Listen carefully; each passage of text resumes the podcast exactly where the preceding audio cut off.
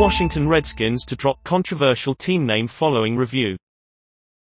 The Washington team's decision follows a wave of calls to scrap the name long criticized as racist.